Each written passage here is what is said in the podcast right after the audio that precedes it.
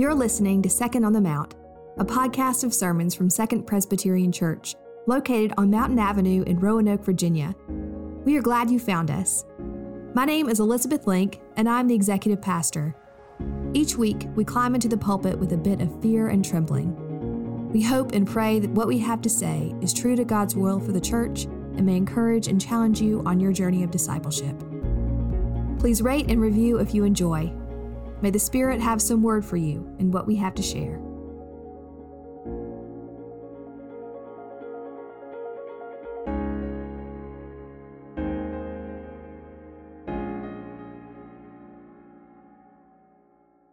Let us pray. Holy God, we ask that in the word as it is read, proclaimed, sung, and enacted in sacrament, that the living word made flesh will find a cradle within our hearts and lives. Amen. In the Gospel of Luke, Jesus appears to the disciples after the Easter morning resurrection. He appears to two disciples on the road to Emmaus. He appears to his disciples gathered together, shows them his wounds, and shares with them a meal. He teaches them a bit. And then Luke quickly skips forward to the scene of Jesus' ascension. That's where we come to our text today, which may be found on page 856 of your Pew Bible, if you'd like to follow along. Hear these words from Luke 24, verses 44 through 53.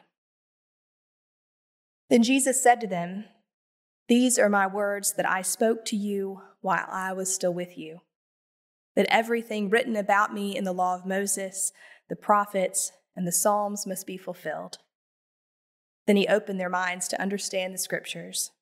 And he said to them, Thus it is written, that the Messiah is to suffer and to rise from the dead on the third day, and that repentance and forgiveness of sins is to be proclaimed in his name to all nations, beginning from Jerusalem. You are witnesses of these things. And see, I am sending upon you what my father promised. So stay here in the city until you have been clothed with power from on high. Then he led them out as far as Bethany, and lifting up his hands, he blessed them. While he was blessing them, he withdrew from them and was carried up into heaven. And they worshipped him and returned to Jerusalem with great joy, and they were continually in the temple, blessing God. The word of the Lord. Thanks be to God. Anyone else's child ever ask deep and difficult questions while riding in the car?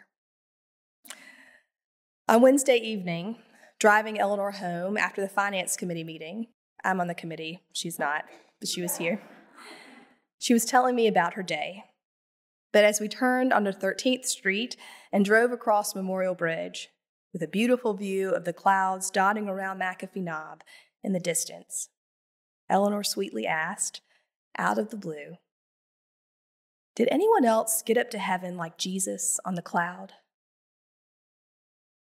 I had to ask her to repeat the question Did anyone else ever go up to heaven on a cloud? Is that what happens when we die? We go up to heaven on a cloud? Now, to be completely honest with you, I don't remember reading the story of the ascension to her. So, this casual car ride question must be thanks to her Sunday school teachers, her worship and wonder storytellers, or Second Presbyterian preschool. Regardless, I was impressed by the question, deftly wedged between enthusiastic stories of science club and soccer shots and I had to think for a moment before I could respond. Now, Eleanor loves the story of Elijah, thanks to the song Swing Low, Sweet Chariot. And I, we remember together that Elijah was carried to heaven on a chariot of fire. But no, that didn't count, we decided. So we came to the conclusion that yes, Jesus was the only one lifted up to heaven on a cloud. So then is heaven in the clouds? She asked. No, not exactly. We don't exactly know where heaven is, but we know it's with God, I replied.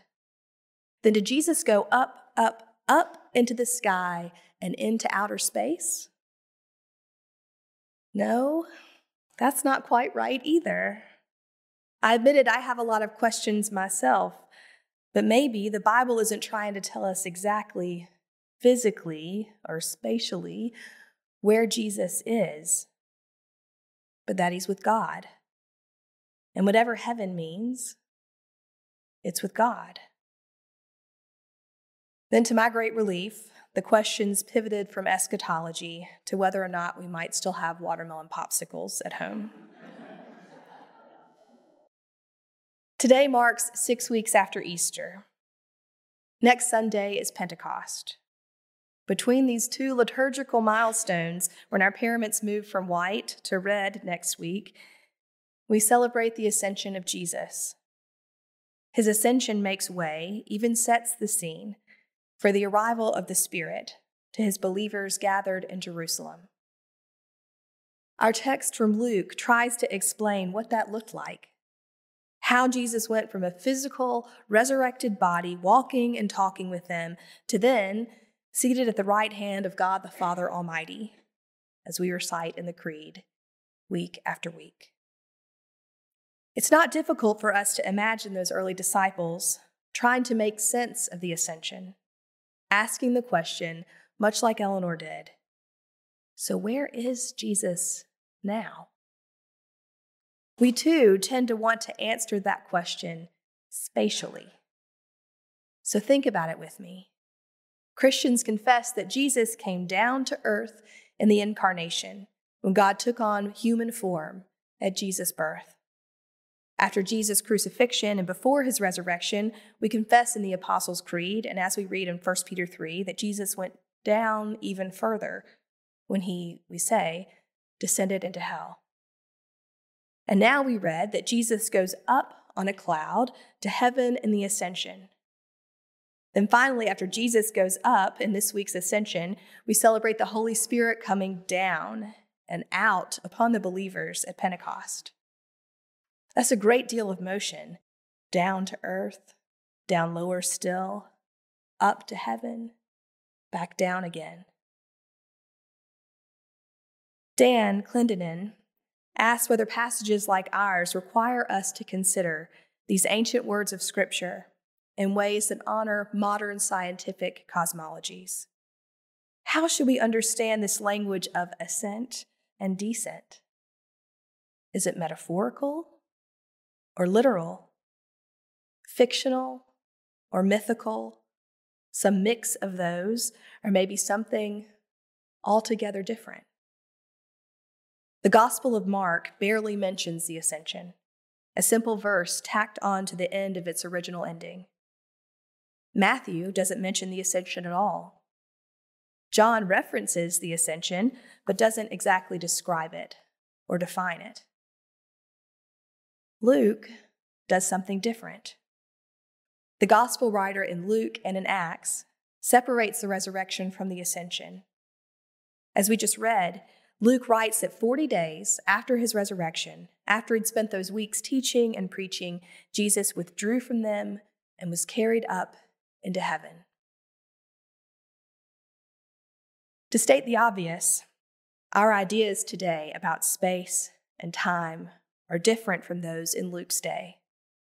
The Apostle Paul describes a three tiered universe in Philippians 2, verse 10 in heaven and on earth and under the earth.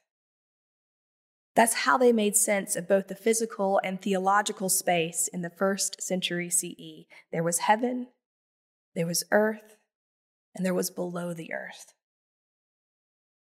We recognize now, of course, that their understanding was limited by what little they knew of science and physics. And that's not a criticism. I say that with humility that centuries and millennia from now, what we know will seem limited to future generations. But that's all to say, I don't believe Jesus is now physically seated up on a cloud.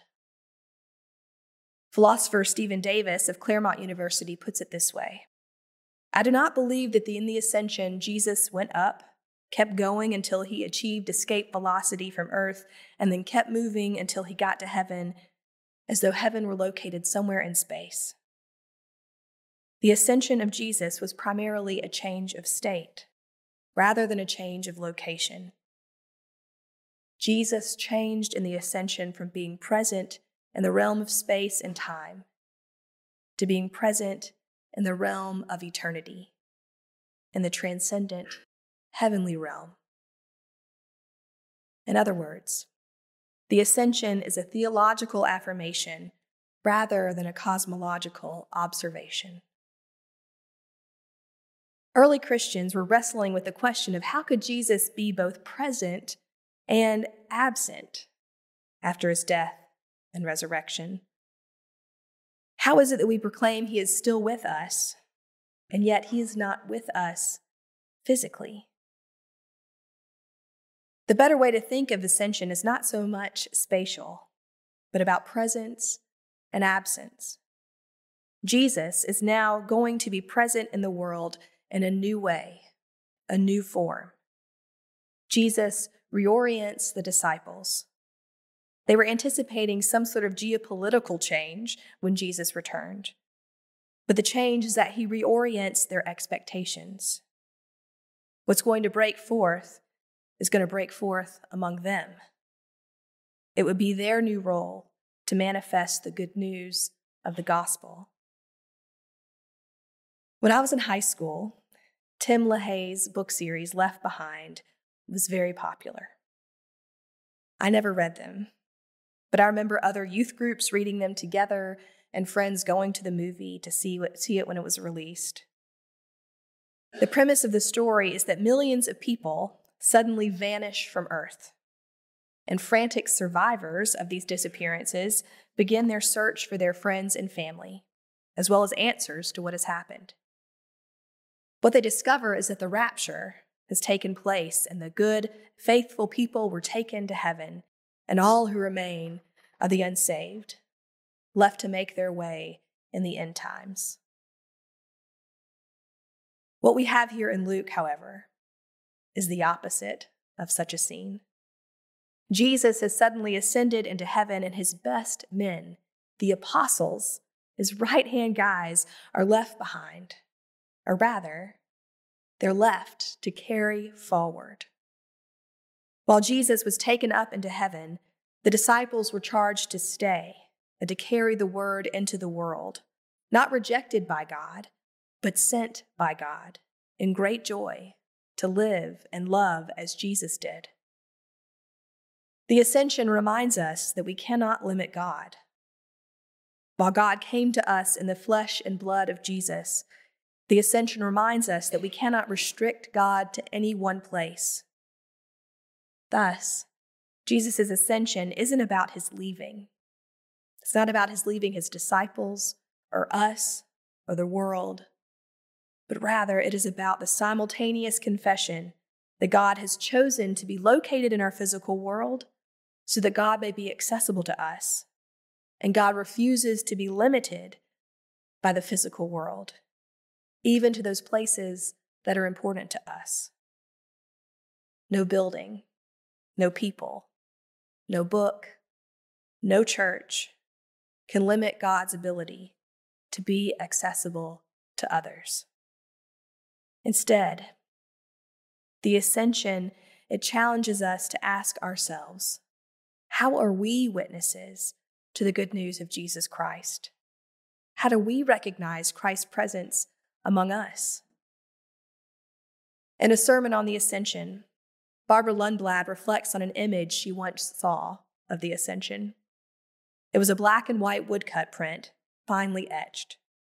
In the picture, Jesus is rising up as the disciples watch him ascend into the clouds. On the ground, you can see footprints on the earth.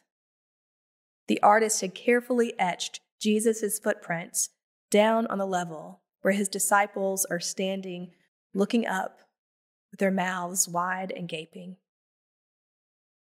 Perhaps the artist was simply imagining a homey detail that isn't in the text. Or perhaps the artist is pressing us not to look up, but to look down, to notice Jesus' muddy footprints all over the Gospels. Can you picture Jesus' footprints in the wilderness? Each time he was tempted, he clung to the words of Torah one does not live by bread alone. Or worship the Lord your God, serve only God. Can you picture Jesus' footprints on the wrong side of the tracks or the wrong side of the street with the wrong sorts of people? Can you picture Jesus' footprints walking up to the base of a sycamore tree and looking up and inviting down Zacchaeus, of all people? Can you picture Jesus' footprints walking and then riding into Jerusalem? Can you picture Jesus' footprints stumbling toward Golgotha, loving us to the very end? The Holy Spirit moved Jesus in certain directions. This is the roadmap he followed. This is how he calls us to follow. The Spirit that anointed Jesus then anoints you and me as his disciples now. That's what Jesus tried to tell his disciples before he left them that he would not leave them alone. He blessed them. He blesses us. The work was theirs. The work is ours. If you turn around behind you in our sanctuary, to the stained glass of the ascension is pictured on your bulletin cover but I invite you to turn around and take a look at it now as the light shines through. On that stained glass window in our narthex, we see the scene of Jesus' ascension. Near the very top of that big triangular window is a hand in blessing. It's in the rose, the sort of flower shape there at the top. It is a hand held in blessing that actually comes from above. It points down to us here on earth. It is a blessing from God, a blessing given long ago, a blessing that is ours even today. The gospel does not end there. At the end of Luke, as verse 53 says, they were continually in the temple blessing God. They were continually in the temple. There is an unendedness to this story, an unendedness to this scene. We are called to see where Jesus' footsteps have been, and we are called to follow. We are blessed, and we are beloved, and we are called to follow. Second Presbyterian Finding Direction by Following Jesus.